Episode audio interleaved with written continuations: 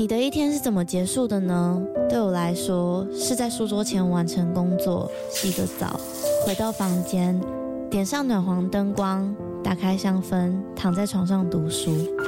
这时候有个可以稳定支撑身体的床垫真的很重要。德国 Emma Hybrid 独立筒床垫陪伴了我好几个夜晚，习惯侧睡的我起床也不再感觉到腰酸背痛。而且还有一点很重要的是，在换了床垫之后，我们家的狗狗半夜在旁边动来动去，我也都没有被吵醒过。德国 Emma 是欧洲销量第一，获得超过七十五项国际奖项的床垫品牌。现在他们在官网有母亲节的优惠，还可以使用我的折扣码 Lily 八八八再打九折。那如果你买了不喜欢怎么办？放心，他们有提供十年保固、一百天的免费试睡服务。大家好好睡吧，晚安。Hello，大家，我是 Lily。在本集正式开始之前，想要和大家分享我的第一场 Live Podcast 的实体活动 Somewhere Far Away with Love Always 的专场资讯。那我这个筹备了接近半年，或是超过半年的巡回专场，总共会到三个城市，有台北、台中和高雄。台中场我将会在三月四号礼拜六的下午四点，在玩具岛小剧场举行。这一场呢，我邀请了另外一个真实犯罪 Podcast 的主持人，也是我的好朋友熄灯之后的小宇宙当专场嘉宾。在这场，我们会一起和大家分享一个发生在二零一九年的案件。除此之外，我们也安排了一个小活动，会和大家互动，让我们更认识你们，或让你们更认识我们。那台北场呢，将会在四月二十二号礼拜六下午三点，在孤岭街小剧场。高雄的回家场呢，会在五月六号礼拜六的下午三点，在盐城区的三八地方生活举办。那你们听到的时候，台中场已经正式开始售票了。台北场和高雄场会在二月十三号礼拜一的中午十二点在 AcuPass 售票。那我会把专场的详细资讯或是售票资讯都放在本集的资讯栏。那如果你们想要看更多资讯的话，可以到他说犯罪的 Instagram 收看这一次的专场主视觉啊，或是整个概念。那就期待在这三个城市与你们见面。I'll see you there. 拜拜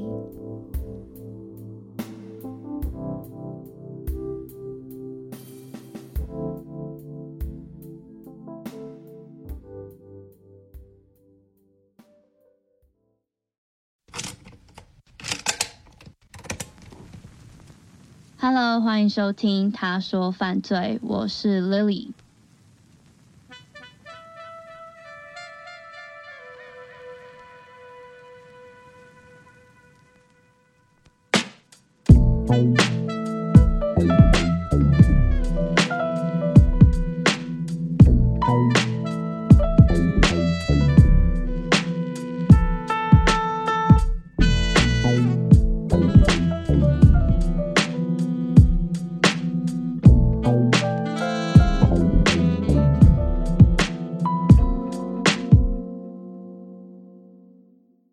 今天要讲的这一起案件，我想大家看标题应该就蛮有印象的。毕竟这一起案件在案发当时讨论度真的很高。至于为什么讨论度这么高呢？一来我想是因为这一起案件的案发过程；二来我认为应该是这一起案件中的两位主要人物的特殊身份。那这是一起发生在二零二一年的失踪谋杀案。案件发展包含亲密关系暴力，以及嫌疑人家属不愿意配合警调单位调查，还有最后嫌疑人失踪等等的细节。那我今天会一一的跟大家分享，也会和大家更新这一起案件目前的进展。但在这一起案件正式开始之前，我想要跟大家分享我个人的小小的想法。我当初在关注这一起案件的时候，有注意到蛮多新闻媒体和创作者会用“美国百万网红命案”这个标签来对这一起事件做下标。那我能理解，有的时候是行销宣传的必要，我也能尊重这样子去下标的方式。只是我稍微想要提到的是，我觉得是不是百万网红跟今天会不会发生这一起命案，跟这一起案件中的受害者会不会遇害是完全没有关系的。加上这样子的下标方式，也不是我的个人风格，我也不会想要这样子去做。不过以上都是我个人的想法啦，我想你们应该也会有自己的解读。但我为什么在案件开始前跟大家分享我的想法，就是因为今天的内容我就不会是以百万网红命案的概念去呈现。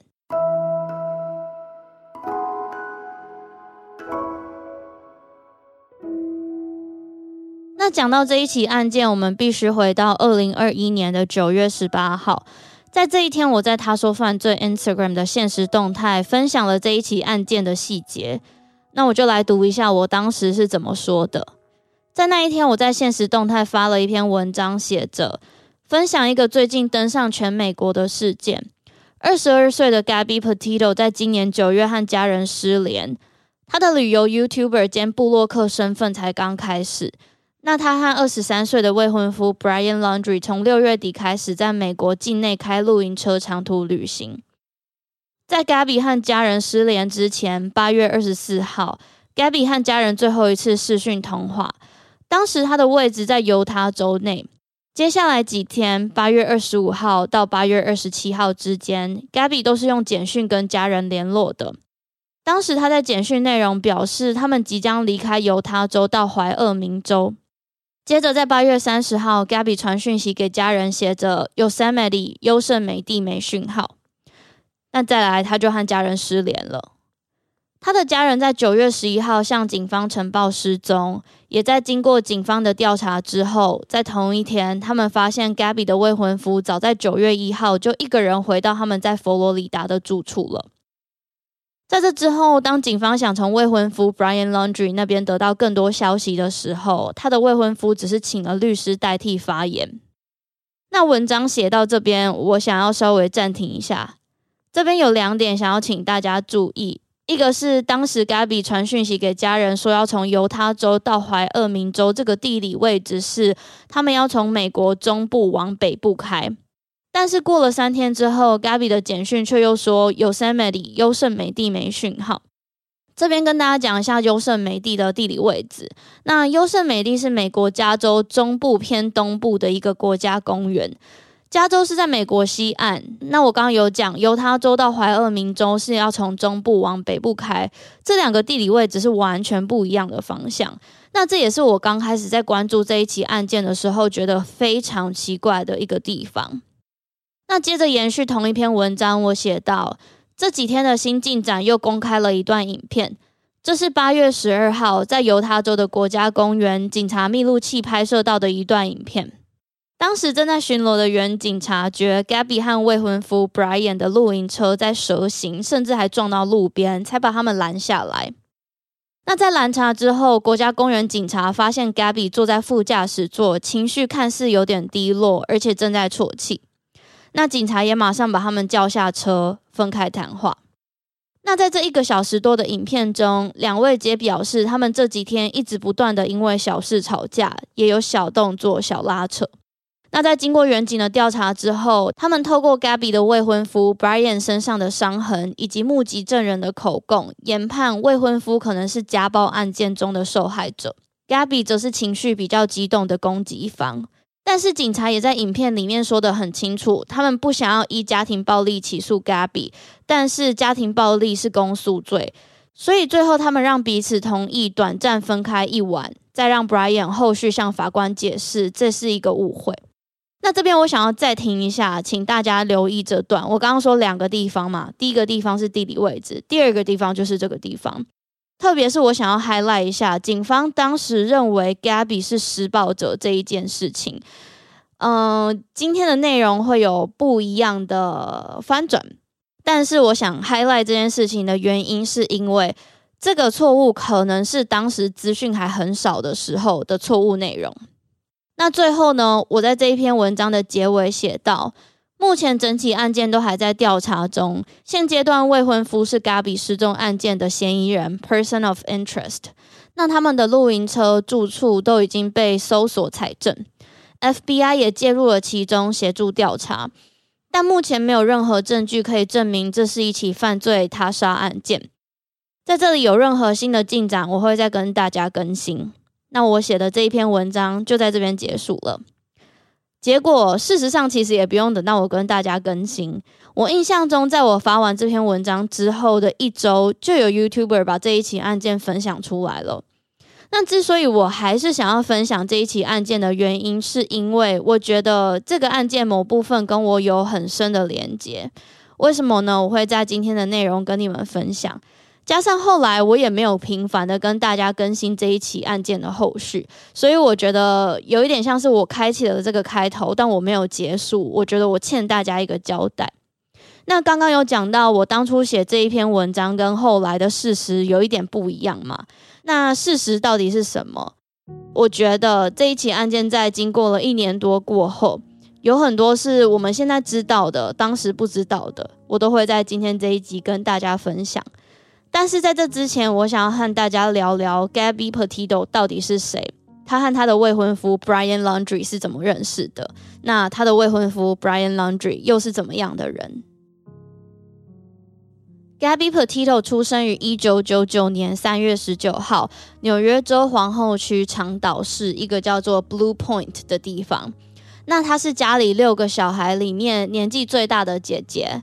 不过，因为他的亲生父母亲在离婚之后都有各自发展不同的家庭，所以他的五位弟弟妹妹都有可能是同父异母或是同母异父的弟弟或妹妹。那 Gabby 和未婚夫 Brian Laundry 是在高中认识的，他们读的是同一所高中。Brian Laundry 大 Gabby 两岁，那两个人在高中曾经有短暂交往过。但他们在二零一六年，Brian 高中毕业之后就分手了，一直到二零一九年，Gabby 高中毕业后，他们才又复合。那在 Gabby 高中毕业过后，他在二零一七年的九月到二零一九年的一月，曾经搬到北卡罗来纳州住。那在这一年多以来的时间，Gabby 在当地的一间餐厅当服务生，甚至也在当地注册了社区大学，不过后来没有去读。那在查资料的过程中，我很努力的想要找出 Gabby 当时从纽约州搬到北卡罗来纳州的原因是什么，但是我没有找到。我也不确定他在那一段时间是自己住还是跟家人或是朋友住。但是我有查到的是，在 Gabby 的事件发生后没有多久，他当时打工的那一间餐厅有设置了一个小小的悼念活动来怀念 Gabby。那他们当时在餐厅内的其中一小张桌子有摆上了鲜花、Gabby 的照片以及相簿，还有一个小小的预约立牌，写着这张桌子是预约给 Gabby Petito 的。接着在二零二零年，当时的男朋友、后来的未婚夫 Brian 和他的家人决定要搬到佛罗里达州。那 Gabby 当时也自告奋勇的提议说，他想要和 Brian 以及 Brian 的家人一起搬到佛罗里达州，和他们一起同住。那在他们搬过去之后，Gabby 在超商里的附设药局打工，当药师助理。他同时也兼职在餐厅里面当服务生。那当时的男朋友 Brian 呢，则是在超商里面的食品区工作。他也会在网络上贩售自己的作品，等于说是个艺术家的概念。接着，在二零二零年的七月，两个人复合的十五个月过后，他们决定订婚。不过，虽然 Gabby 的家人有一点点小小的顾虑，但他们两个人最后也都有得到双方家人的支持。但是在当时二零二零年，他们举办婚礼的计划，因为美国疫情变得很严重，就被延后了。那他们两个也因为疫情变得很严重，所以就把工作辞掉了，决定专心将时间投入在旅行和记录生活、经营自媒体、上传影片到 YouTube 上面。于是他们用打工存的钱买了一辆二手的，在二零一二年出厂的福特箱型车。他们把车子改装成露营车，展开美国自驾的旅行生活。那讲到露营车旅行，这就来到了为什么都已经很多人分享这一起案件，但我还是想要分享的其中一个原因。我印象中好像没有跟太多人分享过这件事情，但是我的人生愿望清单也是希望可以改装露营车旅行。很多人称它是叫 Van Life，那这真的是我的应该算是人生的最终目标吧。我其实平常也看了很多露营车旅行 van life 的 YouTube 影片，然后也有追踪很多布洛克。那这就是为什么当初我很关注这一起案件的原因。嗯，因为我觉得这一起案件跟我的生活目标有一个相关联吧。嗯、呃，讲到露营车旅行，我猜啦，我未来的五年内应该可以实现这个梦想，或是在这边我想要就是用个人版面做征求，想问一下，不管是在台湾或是其他地方，有听众在做相关工作的吗？呃，有的话可以联络我，我想要跟你们交流交流。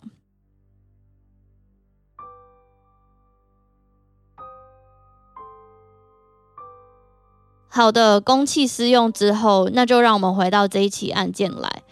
就在 Gabby 和 Brian 两个人改装露营车以后，他们原先的计划是从纽约州出发，在奥勒冈州的波特兰结束。那在二零二一年的七月初，两人从 Gabby 的家乡纽约州的 Blue Point 出发，决定长途旅行，开着他们的车一路到美国西岸。那中间透过 Gabby 在 Instagram 的贴文，我们可以知道。他们在七月五号经过堪萨斯州，七月八号到十号之间在科罗拉多州，七月十号到八月二十四号两个人都在犹他州。那如果大家手边有手机，可以打开地图，或是对美国地理位置有了解的话，他们目前为止都是一路从东边往西边前进。接着根据记录，在八月十九号，Gabby 上传了他们露营车旅行频道的第一支 YouTube 影片。再来，在八月二十四号，他们从犹他州盐湖城的旅馆退房。八月二十五号，Gabby 最后一次和家人联络，并且在他们的对话内容中，Gabby 提到他已经到了怀俄明州。再来，在八月二十七号，Gabby 传了简讯给妈妈，写着：“Can you help Stan? I just keep getting his voicemails and missed calls.” 翻译是 Stan，你可以帮忙吗？我一直收到他的语音留言和未接来电。那这个简讯就有一点没头没尾的。根据 Gabby 的妈妈说，这封简讯中称的这一位 Stan 应该是在讲 Gabby 的外公。不过，就也因为这封简讯没头没尾，加上称呼外公 Stan 是很少见的事情，一般来说 Gabby 不会这样子叫他。所以当时 Gabby 的妈妈在收到这一封讯息的时候，也感到非常的异常，非常的困惑。那家人和 Gabby 最后一次联络是在八月三十号，Gabby 透过简讯传讯息给妈妈，写着 “No service in Yosemite”，优胜美地没讯号。在这之后，Gabby 就和他的家人失联，一直到九月十一号，家人向纽约州的警察报警。另外，小小一提就是在他们旅游的这一段时间，在八月十七号到八月二十三号之间，未婚夫 Brian Laundry 是有从犹他州搭飞机回到佛罗里达州一趟。那这一趟他回去的目的是要把他们计费在付费储藏室的东西拿出来放在他父母家，这样他们每个月就可以省一笔开销，拿去专注在旅游上面。接着，在 Gabby 的家人向警方呈报失踪过后，警方也很快的就开始进行调查了。他们在 Gabby 被呈报失踪的同一天，在佛罗里达州两人的住处找到他们开去旅行的那一辆露营车。那当然，他们也有把这一辆车查扣下来作为证据。在这之后，随着警方进一步的调查，他们才发现 Brian 早在九月一号就一个人回到住处了。那也是在这一天。Brian 的家人完全不愿意和警方透露任何一字一句他们所知道的消息，而是把他们请来的律师的联络方式交给了警察，要求律师代表发言。其实这也是为什么在案件一刚开始就备受瞩目的其中一个原因，因为当时 Gabby 的案件还是一起失踪案，而和 Gabby 失踪案最有关系的未婚夫 Brian 一家不愿意配合警方的调查。所以在当时，Gabby 的家人在那几天也不断的召开记者会，或是接受媒体的访问。他们公开表示希望大众可以协助 Gabby 回家。他们也隔空对 Brian Laundry 的家人喊话，希望他们可以配合警方的调查，甚至还说他们认为 Brian 一家应该知道 Gabby 怎么了，在哪里。拜托，真的拜托，希望他们可以帮帮忙。那在这之后，Brian 一家当然还是选择继续保持沉默。接着九月十四号，Brian Laundry 一家透过律师发表声明。那在阅读这份声明之前，我必须要跟大家说，这是一份蛮没用的声明。简短来说呢，这份声明提到了 Brian Laundry 一家对于 Gabby 的失踪有多心痛，而且他们有提到，就他们所知，在怀俄明州的 Teton National Park 已经有搜查团队开始寻找 Gabby 的下落了。他们希望这个搜寻行动可以一切顺利，也希望 Gabby 可以平安的回家。那最后，律师戴维发表的声明中有提到，Laundries 一家根据律师的建议，他们会继续保持沉默，而且不会对任何事情进一步发表评论。那这一位被雇佣的律师也有提到，在他的经验中，每当发生这种类似的案件，伴侣通常都是司法单位调查的第一个人。所以也是因为这样子，有一句话叫做“你所说的每一句话都可以在法庭上作为指控你的不利证据，也是事实。”所以他建议，无论他的顾客和 Gabby 的失踪案件到底有没有关系，他认为保持沉默对他的顾客来说是最最最安全的。接着隔一天，九月十五号，FBI 特别为 Gabby 失踪案所成立了热线。这个热线是特别设立给民众提供线报的。那在同一天，警方也将 Brian Laundry 列为这一起案件中的关系人 （Person of Interest）。一样，我想大家应该有印象，我曾经在第三十四集 Susan Cox Powell 那一集说过，Person of Interest 并不是嫌疑犯，也不是凶手，而是对这一起事件或多或少有知情，而且需要进一步了解并调查的人。但是在同一天，警方也表达了他们对于 Brian Laundry 不愿意提供资讯的无奈。其实我想要讲一下，这个律师刚刚不是有说，他认为要他的顾客保持沉默，对他来说是最安全的吗？其实律师要他这样子做是没有问题的，是合法的。我想大家看影集的时候，应该有常常听到警方或检察官在逮捕嫌疑犯的时候，会讲出一个叫做 Miranda Warning。就是你有权保持沉默，但是你所说的每一句话都可以在法庭上作为指控你的不利证据，等等等等等等等。那其实啊，当时发生这个修法，就是为了要保障每个人在法律上平等的权利。只是在这一起案件中，我跟你们一样，每次听到说要保持沉默，或是不愿意讲任何资讯，只会让我们感到很很很很挫折而已。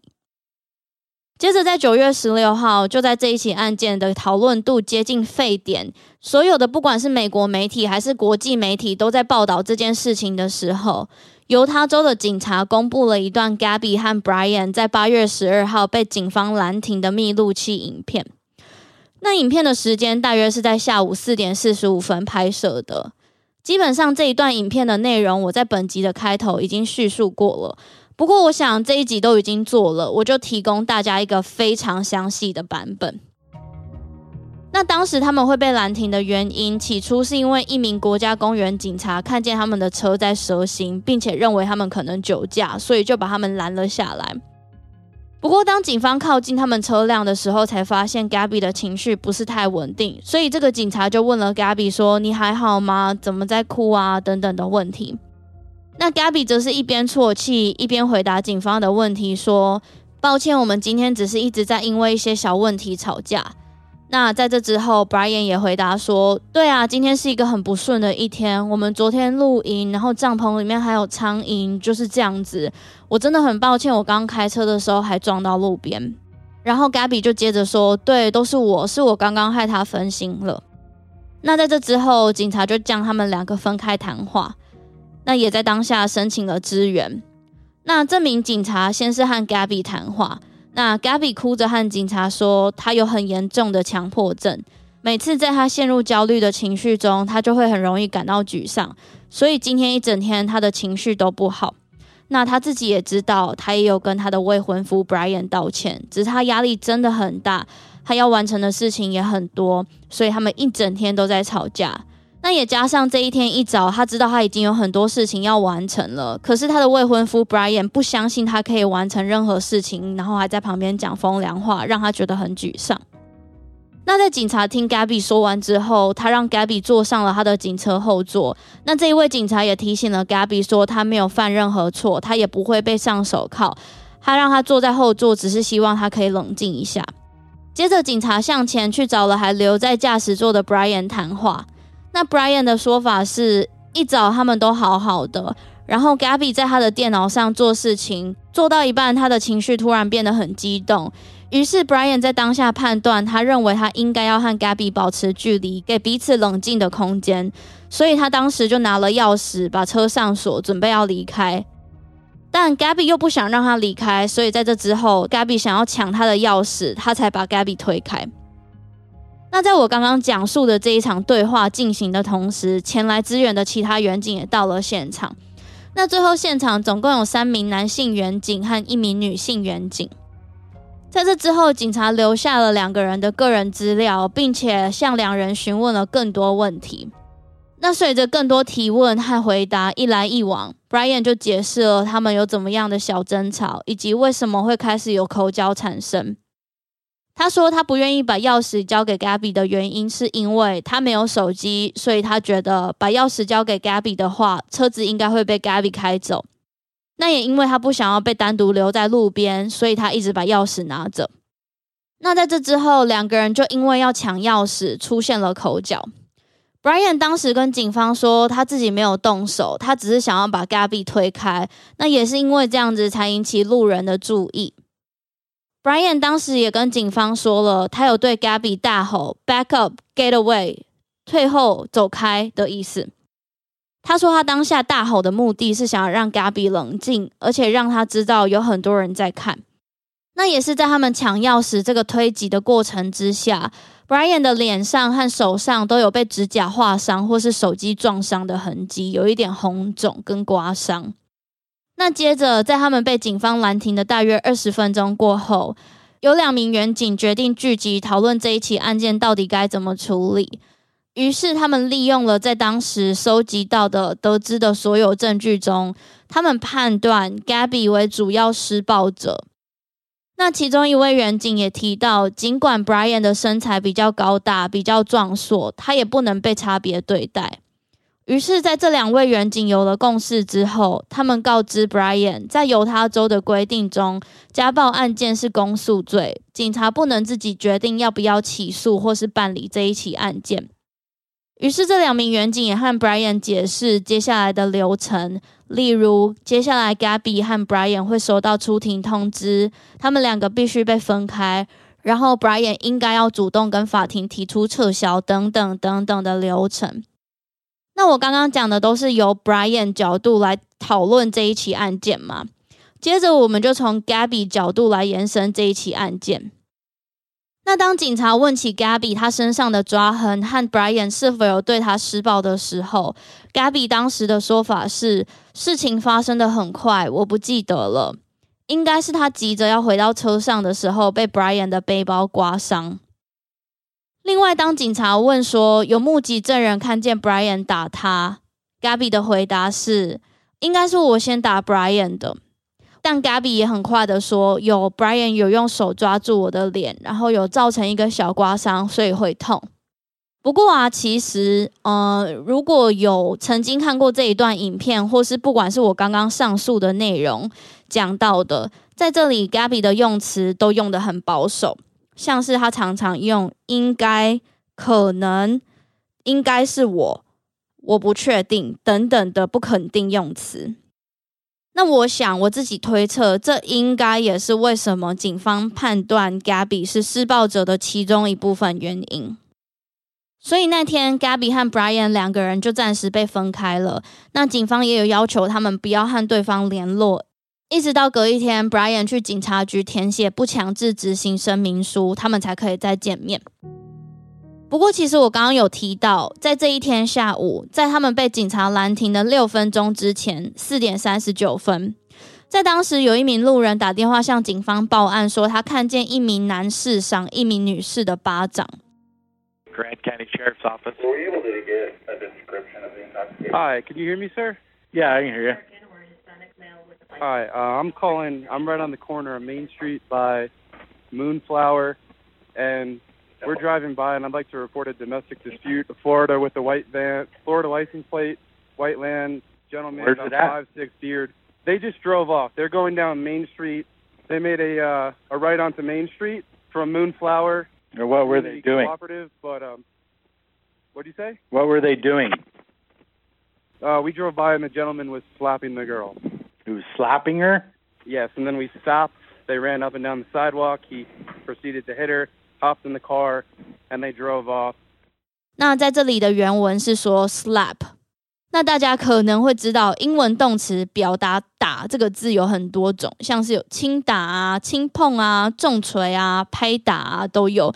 那这里用的是 slap，就是用手掌打的意思。就我直觉来看，我觉得这个是要有力度的打。那这名路人说，在他看到这名男性对女性动手之后，他就马上把车停了下来。然后看见两位在人行道追逐，而且看似很像男生要打女生，女生要逃跑的感觉。那最后两个人就在追逐的状况下上了箱型车。那其实后来警察是有回拨电话给这一位报案人，这一位先生的。那这位先生他后来再一次说，是说他当下看起来很像 Brian 坐在驾驶座，不让 Gabby 上车，但是 Gabby 坚持要从驾驶座上去。所以他就用手推和打 Brian，然后 Gabby 接着就把自己强迫挤进驾驶座，再坐到副驾。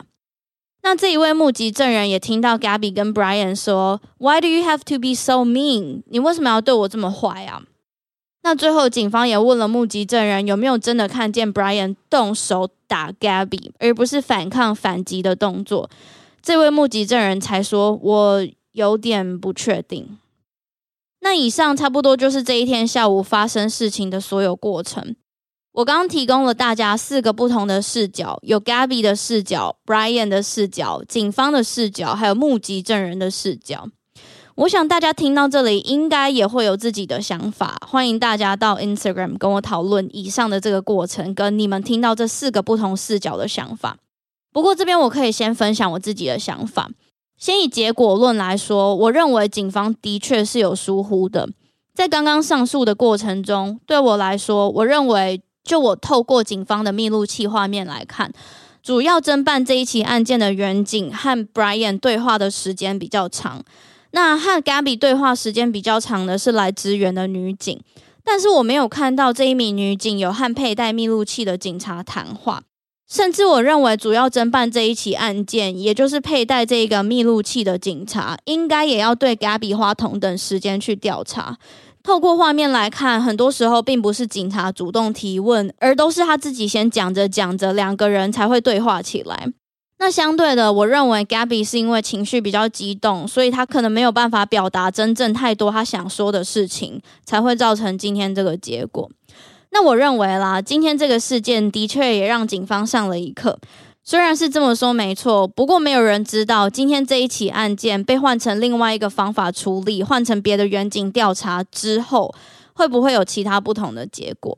那以上是我自己的想法，跟你们分享。我也蛮想知道你们的想法是什么的，欢迎也跟我分享。接着我们来讲讲 Gabby 失踪过后的协寻过程。那在以上那一段影片被公布了之后，当然就有更多人讨论这一起案件了嘛。在影片被公布的这一天，Gabby 的家人写了一封公开信给 Brian 的爸妈。那这封信中提到，Gabby 和你们住在一起已经超过一年了，而且他就即将要成为你们家的成员。你们怎么会到现在都不愿意发一语，也不愿意透露 Gabby 最后的踪影呢？拜托，如果你们还有尊严的话，请告诉我们 Gabby 在哪里，或拜托至少告诉我们我们现在找的地方对不对？接着，在九月十七号，距离家人向警方呈报 Gabby 失踪已经过了六天。这一天，佛罗里达州的警察到了 Brian Laundry 家进行调查。那这个调查持续了两个半小时左右。那在这个调查进行的同时，屋外也有很多抗议者在表示对于 Brian 不愿意配合警方调查，并且隐藏 Gabby 踪迹的不满。那也是在这一天，Brian Laundry 的爸妈向警方告知，他们已经和 Brian 失联了三天。Brian 的爸妈说，Brian 在九月十四号跟爸妈说，他要去一个叫做 Carlton Reserve 的生态保护区践行。那在那之后，他们就跟 Brian 失联了。在这里，我一定要跟你们说，在那个当下，我看到这个新闻进展的当下，我第一个反应是 What the f？就是我想说什么？我还以为我是做梦，还是我看错？因为那段时间我实在是太关注这一起案件了。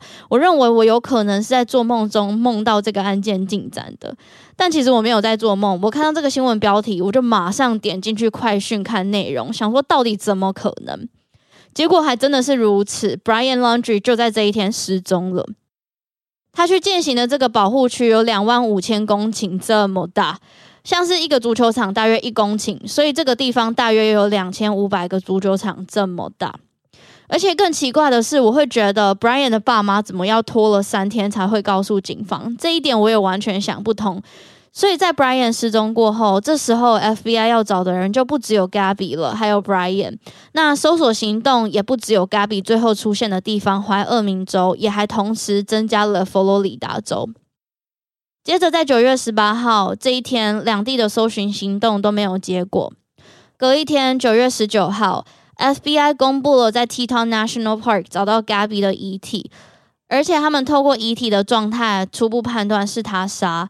那在这时候，未婚夫 Brian 则是持续下落不明。那我记得很深刻，这一天 Gabby 的遗体被找到了这一天，我为了要去遛狗，所以非常早起，我应该六点半就起床了。当时起床第一件事情，除了赖床以外，就是马上看到这一则新闻。我记得在赖床的过程中，我在床上待了好久好久，因为在当时我心里其实是有一点点失落的，也觉得空空的。该怎么形容那个感觉？是觉得不是到太意外，可是也不想要接受它是一个事实。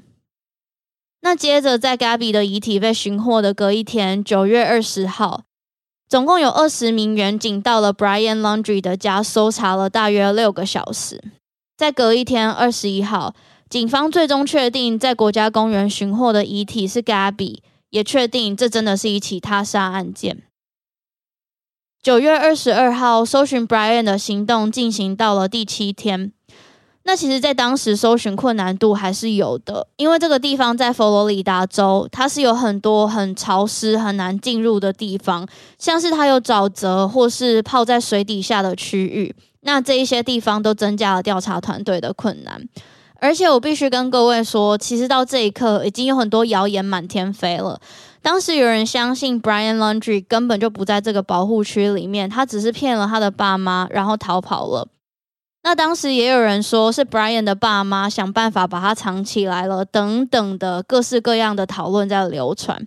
那其实我印象很深刻，在当时还有一个谣传是说 Brian 登入他的 Instagram，然后取消追踪了他的朋友。我忘记确切舆论说他到底退追踪几个人了，但是就有很多人不断的在截图说，哦，他的追踪数原本是四十几，后来掉到三十几，但是又掉到二十几。可是大家忘记追踪名单是可以。取消被别人追踪的，所以当时这个舆论就很多人在讲。我想说，嗯，这么简单的事情你们不知道吗？那当时还有很多人很激动的说，快点调查他的 Instagram 位置啊，他有没有用手机登录他的社交媒体啊？或是也有人说他逃去阿拉巴马州啊，或是逃去古巴，或是哥斯达黎加等等的地方。那除此之外，大家当时就有一点像是当键盘调查员。当时还有人监控他和 Gabby 的 Spotify 账号，发现他把一些歌单删掉了，等等的满天飞的谣言。接着在九月二十三号，警方正式对 Brian 发出逮捕令，但他被起诉的理由是因为他在八月三十号和九月一号非授权使用了 Gabby 的提款卡，提领了一千块美金。再来，九月二十六号，Gabby 的遗体被寻获的十天过后，Gabby 的家人替他在纽约州举办了一场葬礼。在葬礼当天，有超过两百个人前往悼念 Gabby。那另外，葬礼的当天，因为 Gabby 的遗体还在接受警方的调查中，所以这一天家属选择使用的是空的骨灰罐。那在葬礼的现场也摆满了很多 Gabby 的照片以及蜡烛，提供大家观赏和悼念。除此之外，这一天在佛罗里达州，警察也去了一趟 Brian 家。这一天是 Brian 失踪后的十二天，警察在这一天带走了一些 Brian 的随身物品。接着隔一天，九月三十号，警方又到了 Brian 家，带走了一些证据。再来，我们把时间快转到十月四号。那在这一天，有一群很愤怒的民众聚集在 Brian 的姐姐家门口抗议。那在这边，我想要说明一下，Brian 的姐姐以及姐夫是没有和 Brian 和他的父母同住的。那在这一天，Brian 的姐姐和他的先生有出来和在门口抗议的人对谈。我就来简述一下他们的对谈内容。不过，基本上，Brian 的姐姐说，他们全家都已经配合了警方和 FBI 的调查了。他说，他跟大家一样，也不知道弟弟在哪里。他跟大家一样，有很多事都是看新闻才知道。他也和大家一样，迫切的希望 Brian 可以出面给 Gabby 和他的家人一个交代。那 Brian 的姐姐也有提到，他的爸爸妈妈甚至不跟他们说话了，因此他也常常感到很困惑。他说，他从头到尾都好好的配合警方的调查。他现在出门和抗议的民众对话，甚至也是违反了 FBI 和律师的建议。只是因为聚集在门口的抗议者真的真的影响了他的生活和他小孩的生活。甚至 Brian 的姐姐说，他的小孩得知他们最爱的阿姨 Gabby 离世，也都是因为门外的抗议者大声喧哗的关系。这一些抗议者真的严重影响了他们的生活，所以他不得不出门，不得不现身，给抗议者一个交代，并且要求他们离开。那最后这个对谈也进行了二十分钟左右，抗议者就离开了。我在看这一段影片的时候，我必须说，我觉得他姐姐和他姐姐的先生的 EQ 非常非常非常的高，他从头到尾都是心平气和的和这些抗议者谈话的。那也像我刚刚提到的一样，这些抗议者最后也就离开了。接着十月五号，Brian 失踪的二十一天过后，这一天，Brian Laundry 一家请的律师和 Fox News 的记者改口称。九月十三号才是家人见到 Brian 的最后一天。那原本家人说的是十四号，后来不清楚到底是什么原因，才知道当初时间判断错误是十三号。再来十月十二号，Brian 失踪的二十八天过后，Gabby 的解剖报告出来了，也确认了死因是雷比。或是更仔细一点来说，是 throttling，意思是用双手掐住喉咙导致死亡的意思。而且透过检验可以知道，Gabby 的头部有钝器重伤的痕迹。再来，十月二十号，Brian 失踪的一个月多一些，在他当初说要去践行的这个生态保护区的搜寻行动，终于有了结果。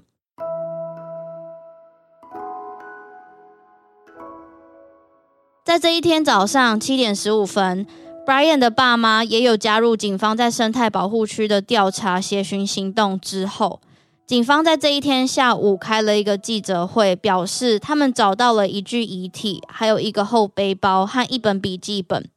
不过，因为这一些遗物都是在水下面找到的，所以在第一时间他们还不是很确定这个遗体跟这一些东西是不是属于 Brian Laundry。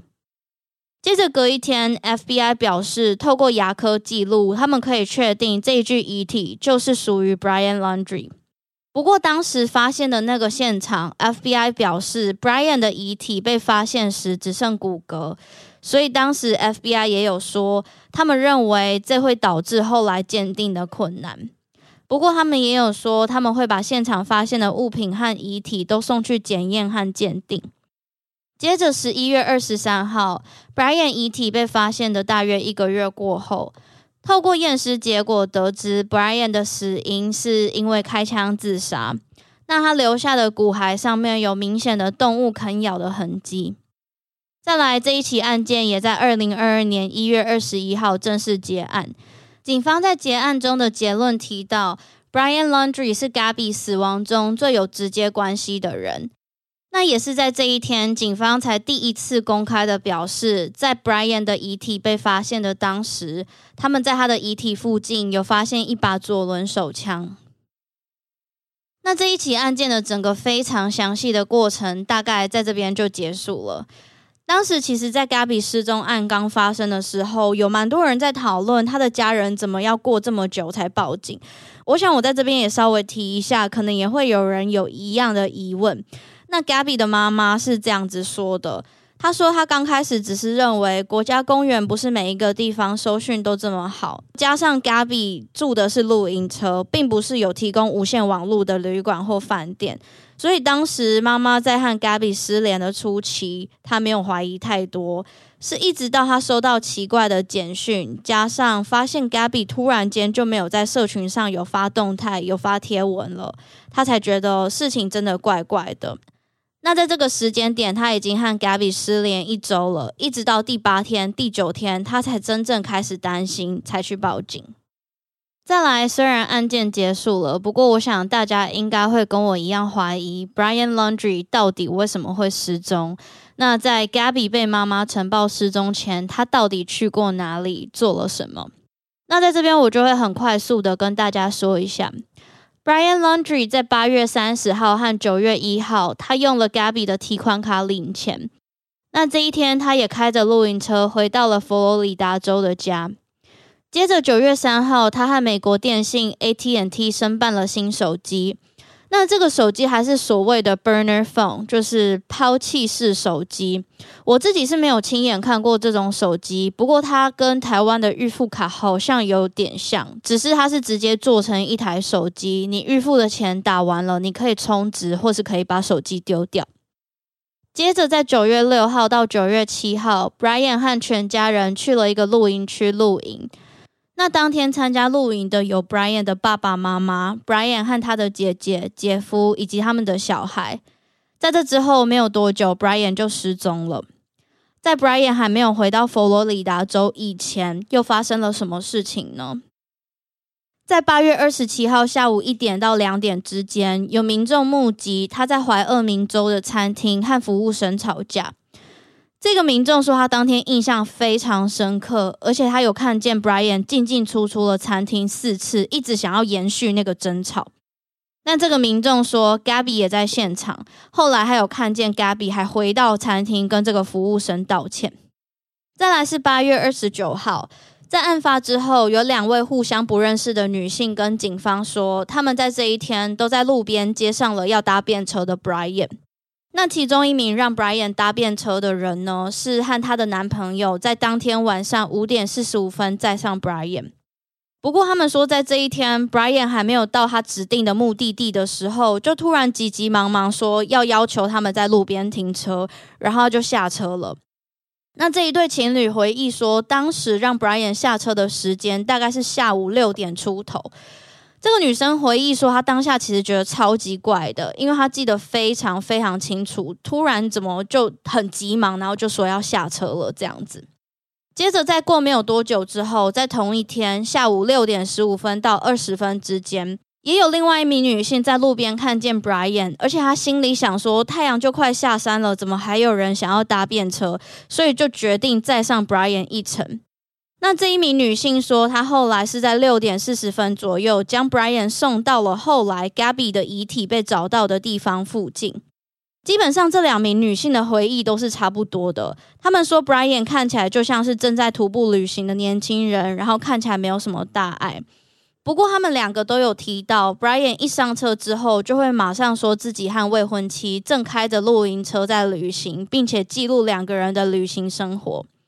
然后他们两个也共同都说出，Brian 说他的未婚妻在露营车里面工作，所以他在这几天就徒步的在国家公园里面扎营跟旅行。最后这两个人也都说，Brian 在下车之前都要给司机两百块的美金搭车费。不过两个人都觉得只是一段路而已，而且搭便车你要给我小费有一点怪，就拒绝了。比较值得注意的是，后来载上 Brian 的那一位女司机，在他们抵达 Brian 要去的目的地之后，他说 Brian 就很紧急的说，在这里下车就好。那这位司机想想也觉得奇怪，因为他要下车的地方是那个露营区的门口，如果他要在那边下车的话，等于说他还要再走一小段路才能到他所谓的停车场，也就是他们露营车停车的那个地方。于是，这位女司机还反问说：“哦，为什么我们再往前开，你就不用走那么久啦？还是你不想让你未婚妻知道你是被别人载回来的？你想要让她以为你是自己走回来的吗？”不过，他说 Brian 也非常坚持说，就在这边下车就好。那在这之后，这名女司机就想说：“好啊，就让你在这边下车就好。”可是这整件事情都让她印象非常深刻。OK，这一起案件的案发过程大概到这边就告一段落。我想大家应该会觉得资讯量很多。当初我在录这一集之前，其实我就知道这一集会非常非常长了。那如果大家到这边听累的话，可以休息一下，反正你们要记得回来继续听就好了。那在这一段之后呢，我们会进行案件的延伸讨论和案件的近况更新的部分。那最先最先我想要讲的就是那一本笔记本。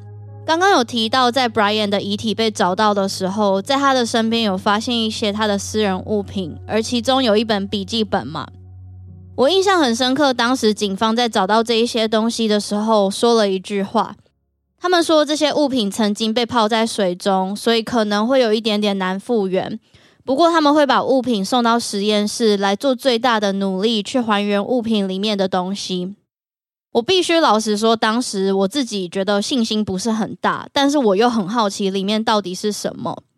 可是呢，在二零二二年的一月二十一号。Brian 的笔记本内容终于被公开了。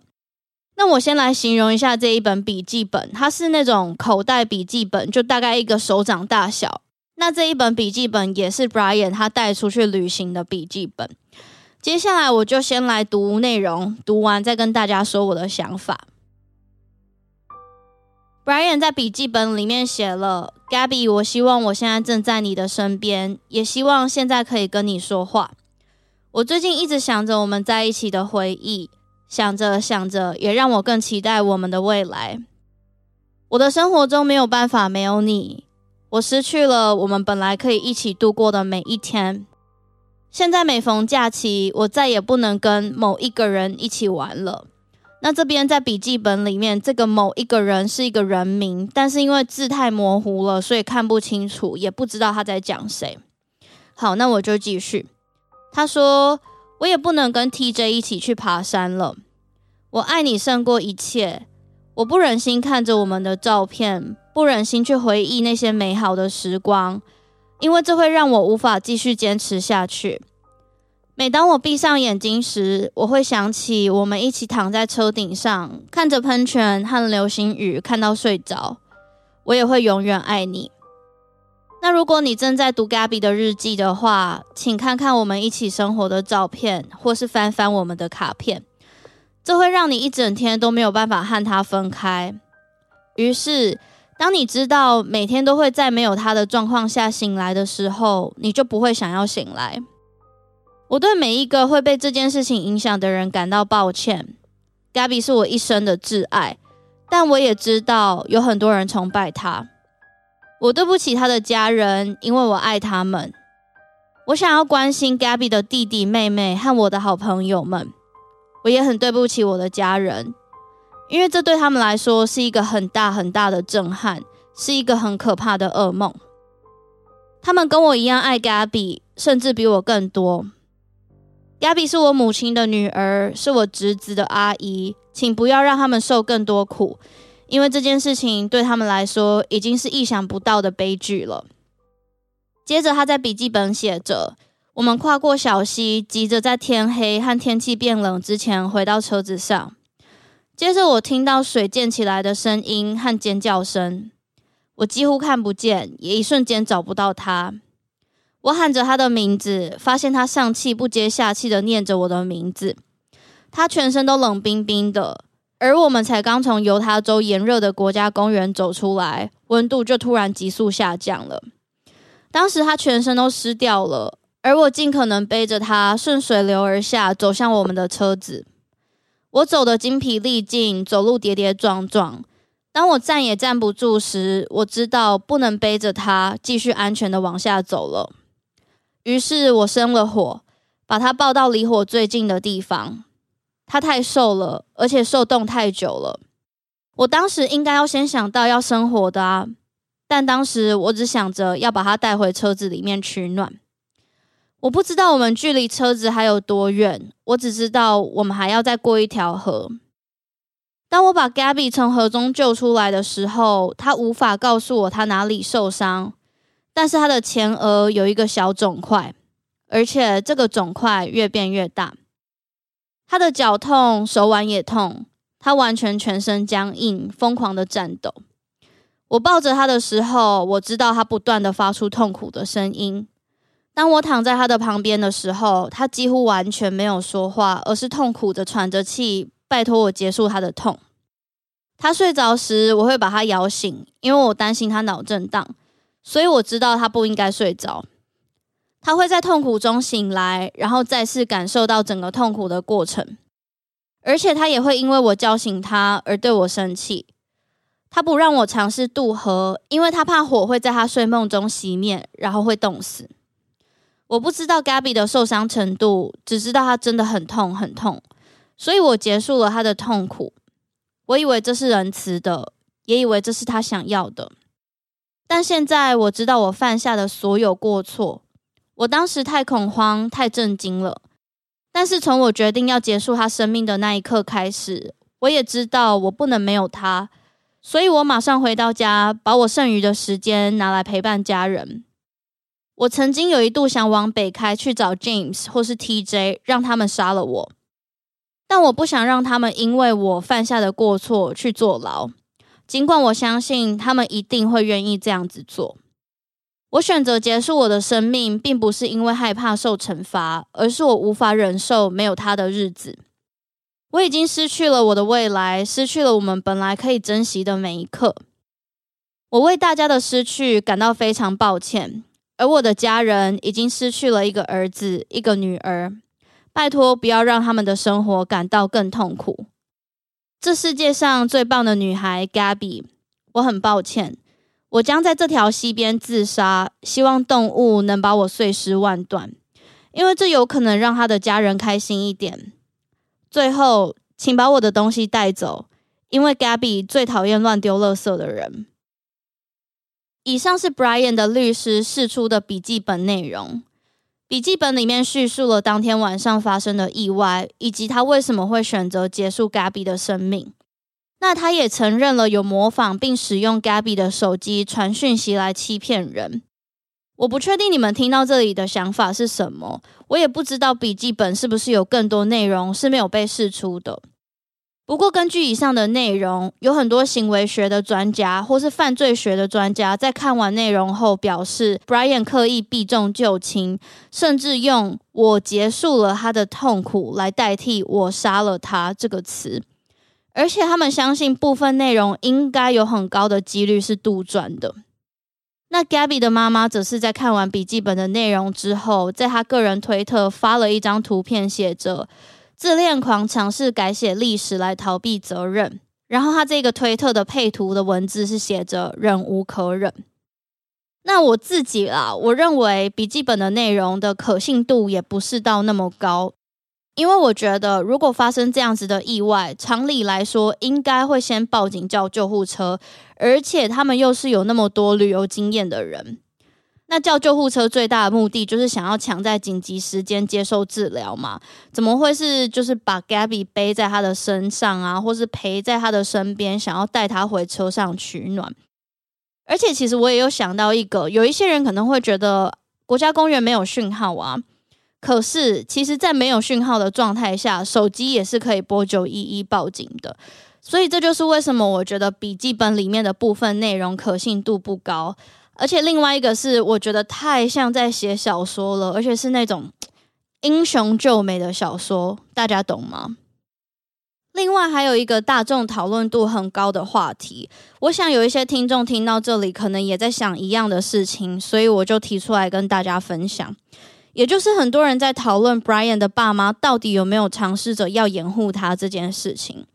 一来是在案发的初期，他们不愿意提供任何的线索。第二是 Brian 失踪之后，他们并没有马上报警，甚至就这样子让他出门了。再来最后一个，也是最多人在讨论的疑点是，在 Brian 失踪之后，九月十四号以后到他被发现的前一天，十九号，警方在那个保护区不管怎么找，就是找不到人。但是在十月二十号，Brian 的遗体被找到的这一天，是保护区解封的第一天。这是什么意思呢？这个保护区开始开放给执法单位以外的人进入。于是，Brian 的爸妈在这一天早上就有加入了调查。那也就刚好在这一天找到了 Brian 的遗体。这种种种种之下，就有一派人认为 Brian 的爸妈很可疑。当然，这一题并没有答案啦，我也不确定大家的想法是什么，也是在一样提问给你们，欢迎你们跟我说你们的想法。我只知道的是，这一起案件的后续是 Gabby 的父母亲有向 Brian 的父母亲和律师提出民事诉讼。指控他们对于 Gabby 的死亡和陈尸的位置都知情，还刻意掩护 Brian。那这个诉讼呢，最后双方达成三百万美金的和解。那除了 Brian 的父母以及律师以外，Gabby 的父母也在二零二二年的十一月向当时犹他州事件到现场的警察提告。他们认为，当天警察的处理方式不只是在认定家暴案件的处理程序上有疏失以外，他们也对案发当地那一间警局未能妥善处理目击 Brian 向 Gabby 施暴的那一通报案电话，提出五千万美金的诉讼。那因为这个诉讼才刚开始进行，目前不确定进展会如何。那最后的最后呢，Gabby 的家人也成立了 Gabby Potato 基金会。那基金会的最主要目的是协助失踪人口的救援，以及协助遭受家暴的人。那在这一集准备要结束的最后一点，我想要跟大家分享这一起案件造成的影响力，以及它是怎么协助其他悬案来破案的。不过，当然这当中也有一些性别以及种族的不平衡，是我们可以拿出来讨论的。大家应该印象还很深刻，这一起案件总共有两个不同地方的大规模搜索行动嘛，一个就是在美国中部附近，怀俄明州、犹他州以及科罗拉多州这边在搜寻 Gabby 的踪迹，那另外一个就是在佛罗里达州附近来搜寻 Brian Laundrie 的踪迹。于是呢，在这一个又一个的大规模搜寻行动中，他们也找到了其他失踪者的遗体。那第一位是来自德州的父亲 Bob Laurie。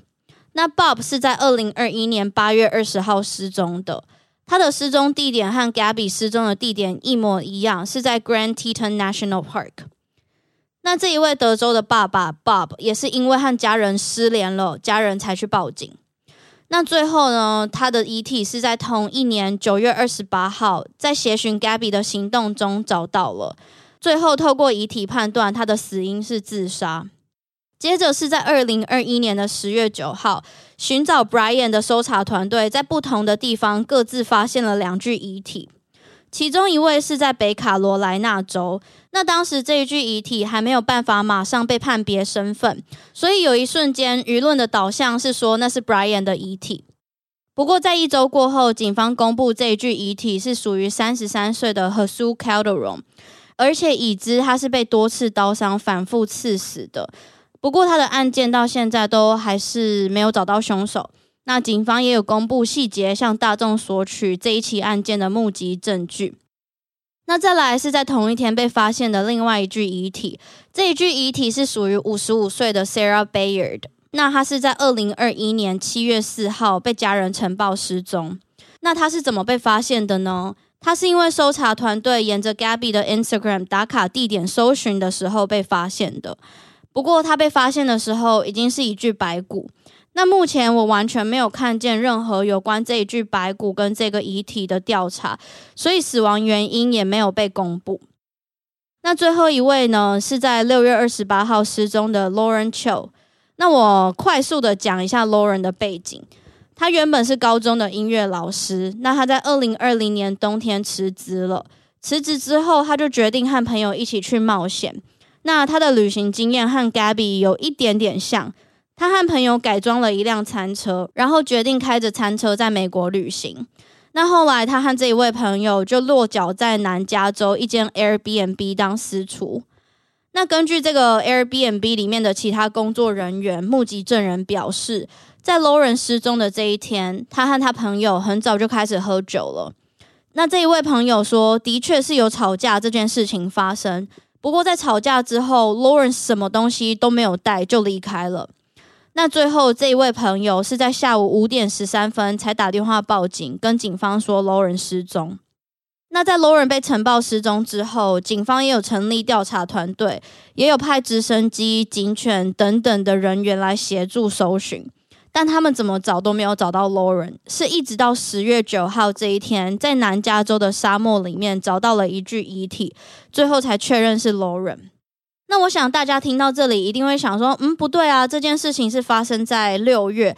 遗体被找到的时候是十月初，这跟 Gabby 发生的案件时间线应该没有重叠吧？但是当时为什么会有人想要再拿出 Lauren 的案件出来讨论？就是因为 Lauren 的案件和 Gabby 的案件有一些相似之处，但是两起案件得到新闻媒体以及大众的关注度截然不同，才会再一次引起大家对于 Lauren 失踪案的关注。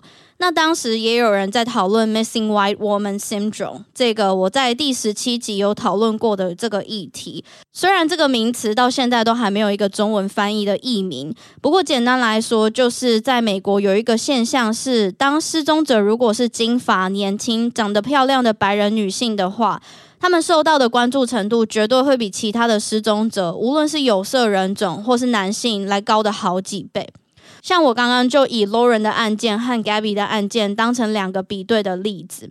那 Lauren 的家人也曾经在社群媒体上面有一点点讽刺的隐喻说：“我知道他们不一样，但不知道原来因为种族不同可以差这么多。”大家有懂吗？这个反讽就是有一点像是说：“我知道他们两个的案件有一点相似，但是他们两个还是不一样的。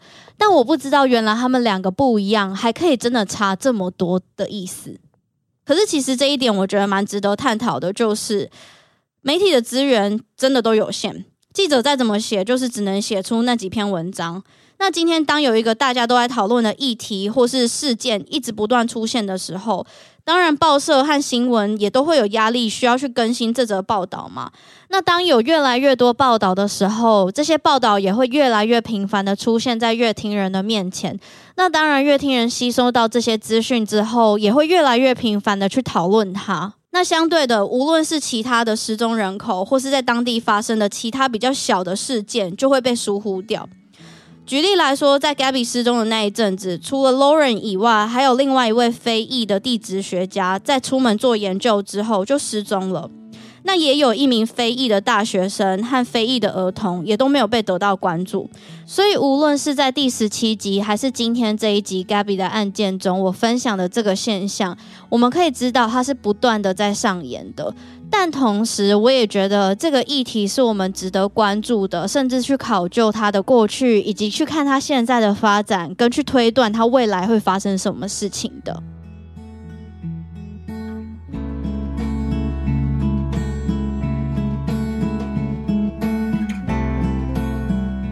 谢谢你们收听今天的节目。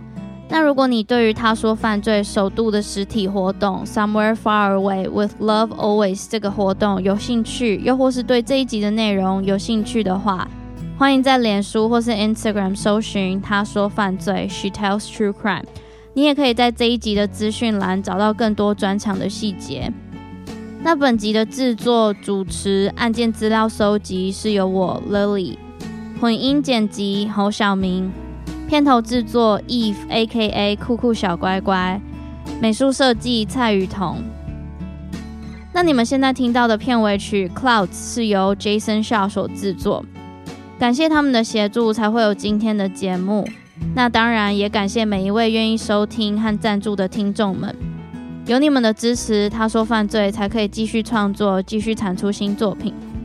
当然，你也可以选择参加实体活动，和我亲自见一面，让我认识你们，你们也可以更认识我。最后，如果你喜欢这个节目的话，欢迎到各大收听平台帮我评分、留言，或是把这个节目分享给你的朋友们，让他们知道。那节目到这边，我们就下周一再见喽！I will see you next Monday，拜拜。